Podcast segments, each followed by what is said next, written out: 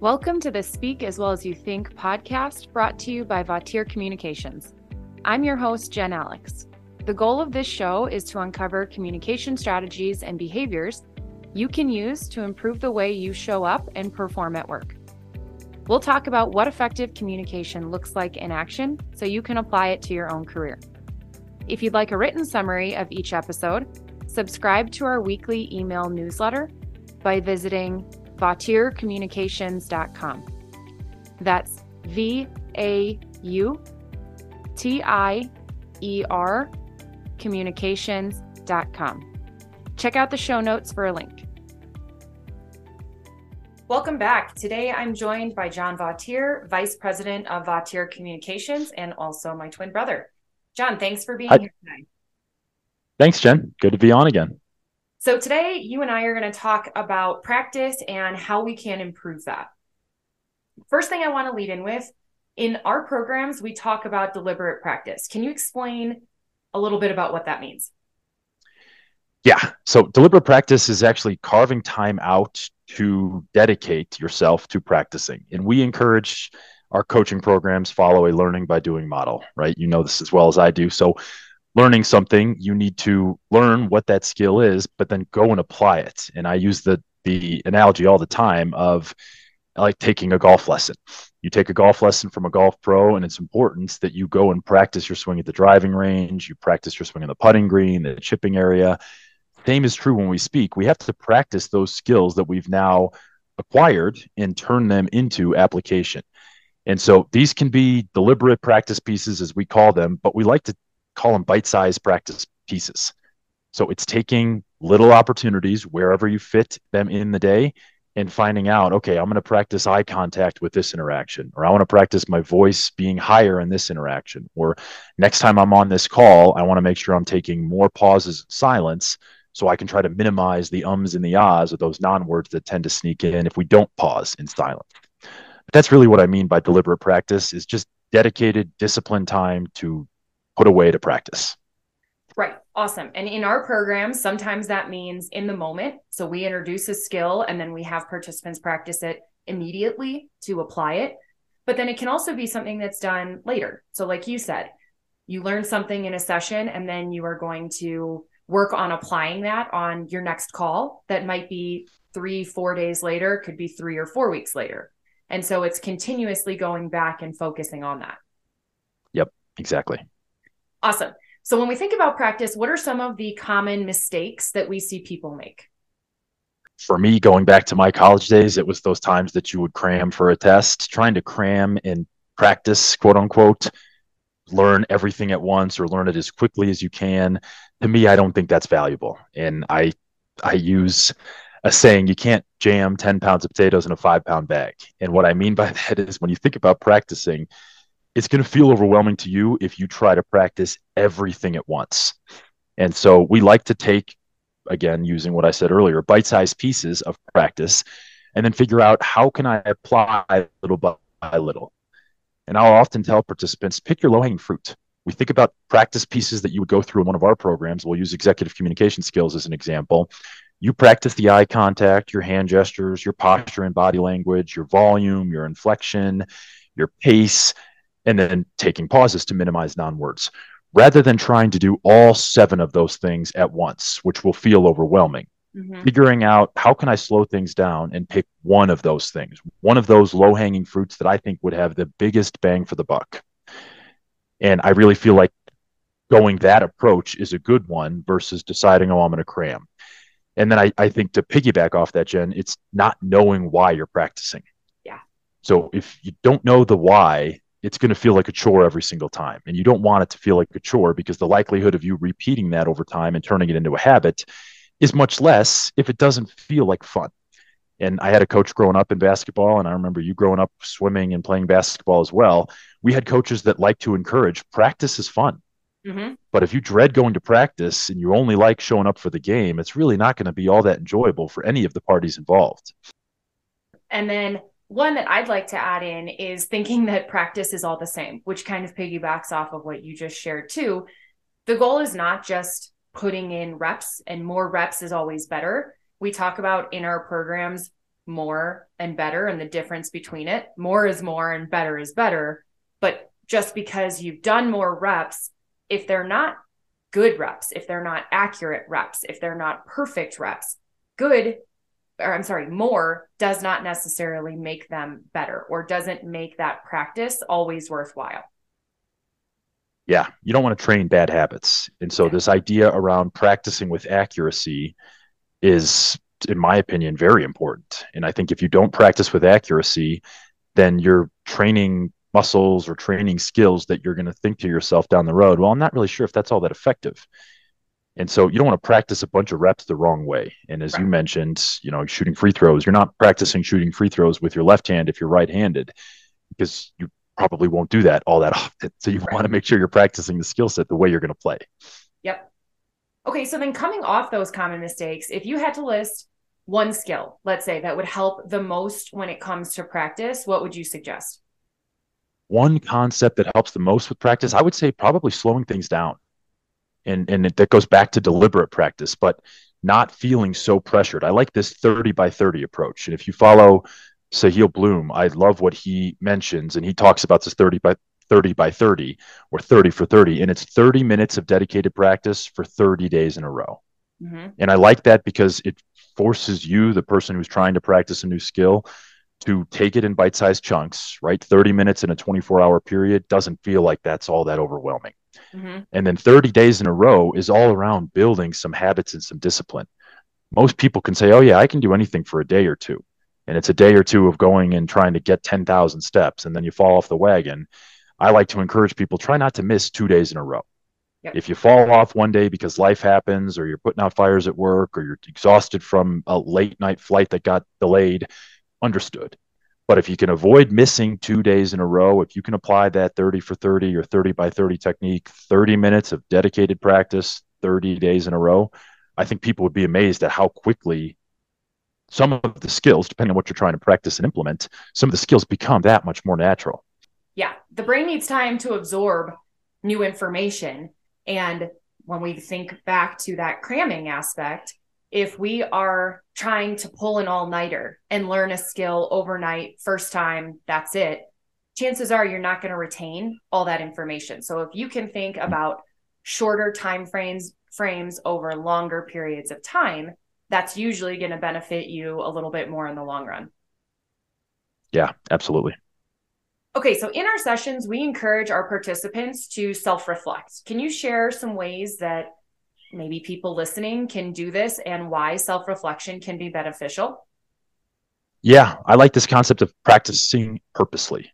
So, as we think about pr- practicing purposefully, you're really practicing on making sure you understand the why behind what you're doing.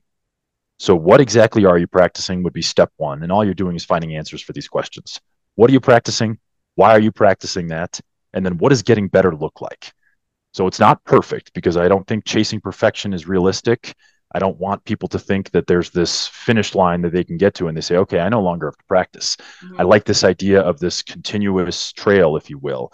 But if you know what you're practicing, you know why you're practicing that certain skill or technique, and you know what getting better looks like, to me, I think that gives you three opportunities to say, okay, I can reflect on what I've just done. Now, easy ways in today's technological world, we've all got smartphones. Yeah. But at the very least, you can put record on your smartphone and just record the audio of you saying something out loud, practicing something out loud, if it is indeed practicing communication skills, of course. Most of us have access to video on our phones. So we could set our phone up, flip the camera around to face us. And as challenging as we know that feels, watching yourself back on tape, mm-hmm. reviewing yourself gives you a very clear view of what others get to see and hear when you take the front of the room and again, tying this to communication skills, that's what we do.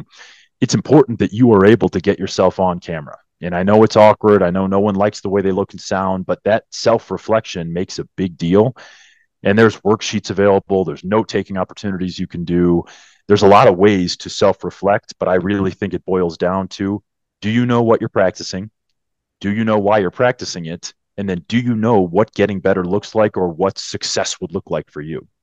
And I think that's great. And what you mentioned, even there's not a point where you get in your career where you say to yourself, I no longer have to practice, or there shouldn't be.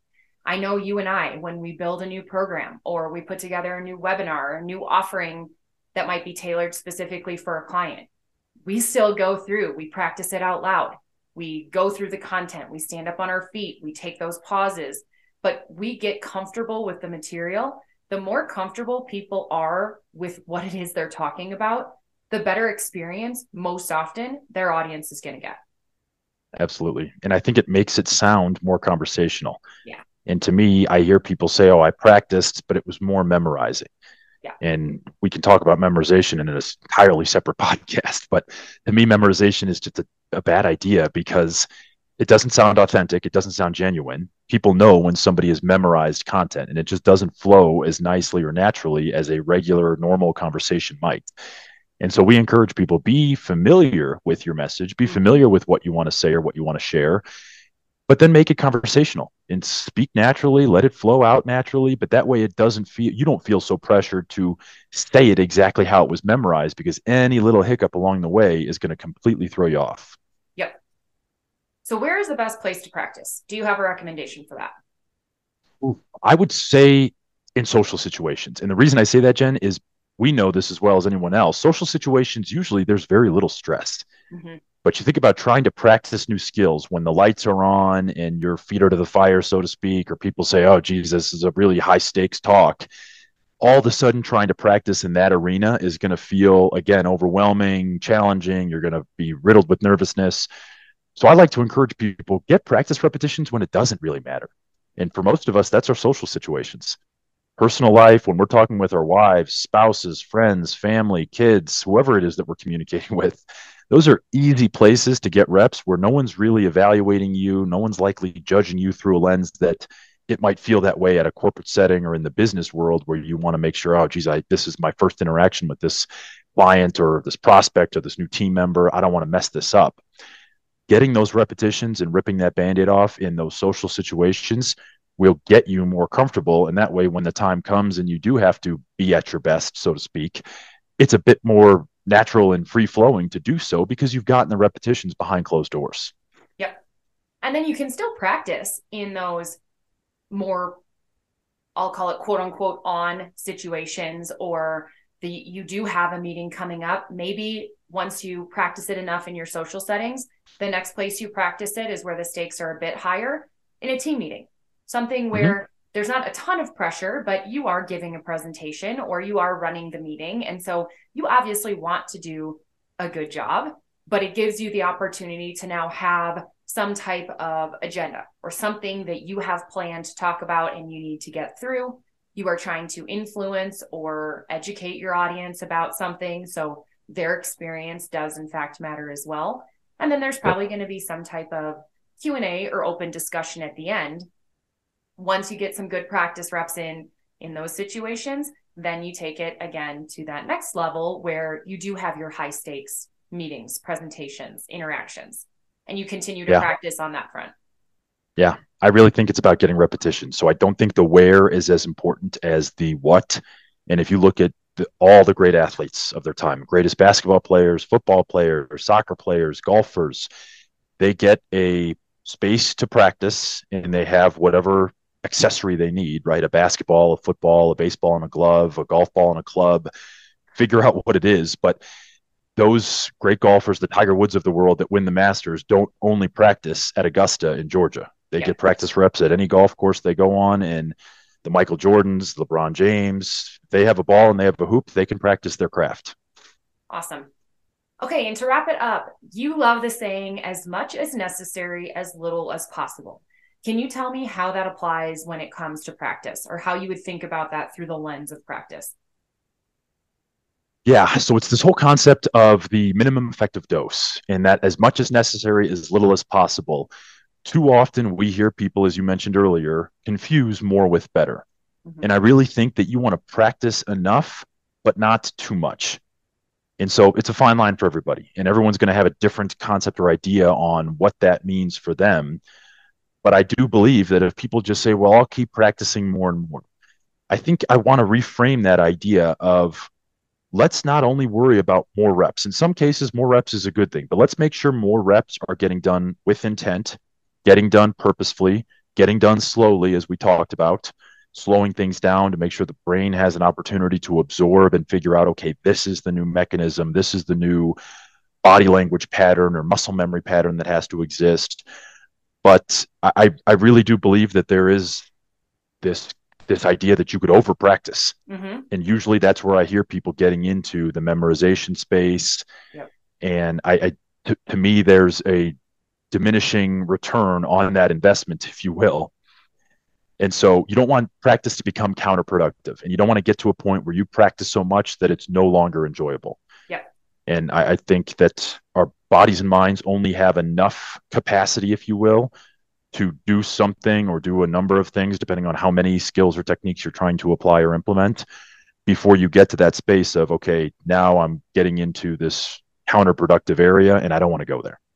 Yeah. You want to be careful that you don't get so stuck practicing where if you miss a specific word or you told yourself, okay, after I say this statement, I'm going to take a step towards my audience.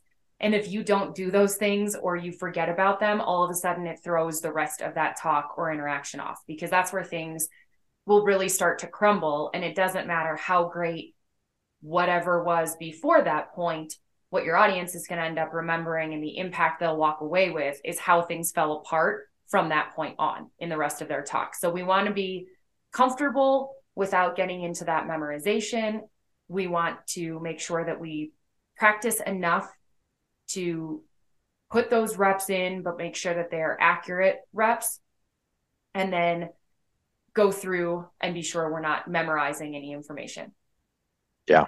And I think it's important. You mentioned self reflection earlier. I think it's important for the person, the individual practicing, to know what their too much practice line is. Mm-hmm. And I'll put too much practice line in quotes.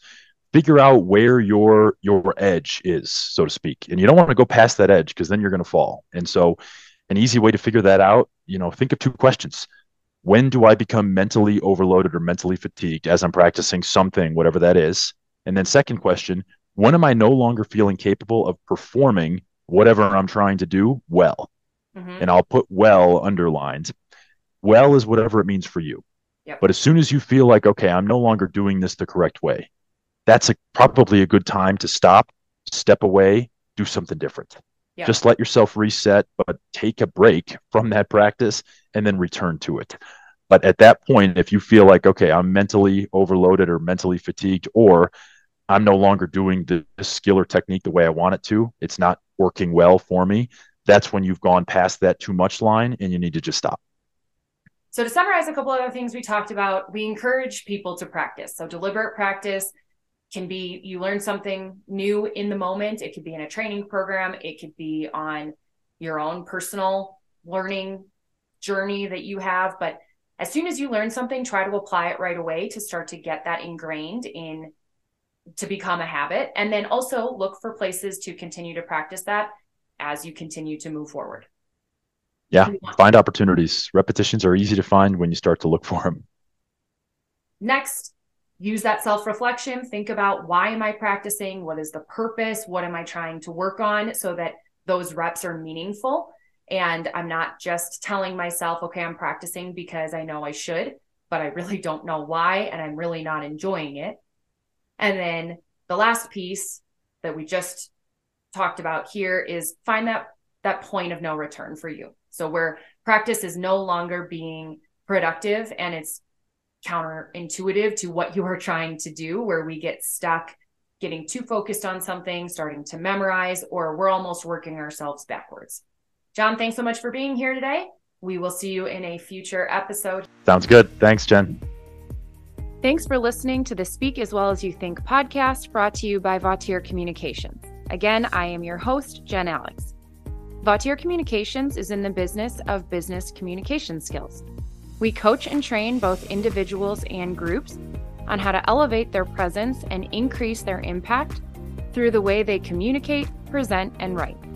If you want to learn more about our in person or virtual training options, visit our website at www.vautiercommunications.com. Thanks for listening.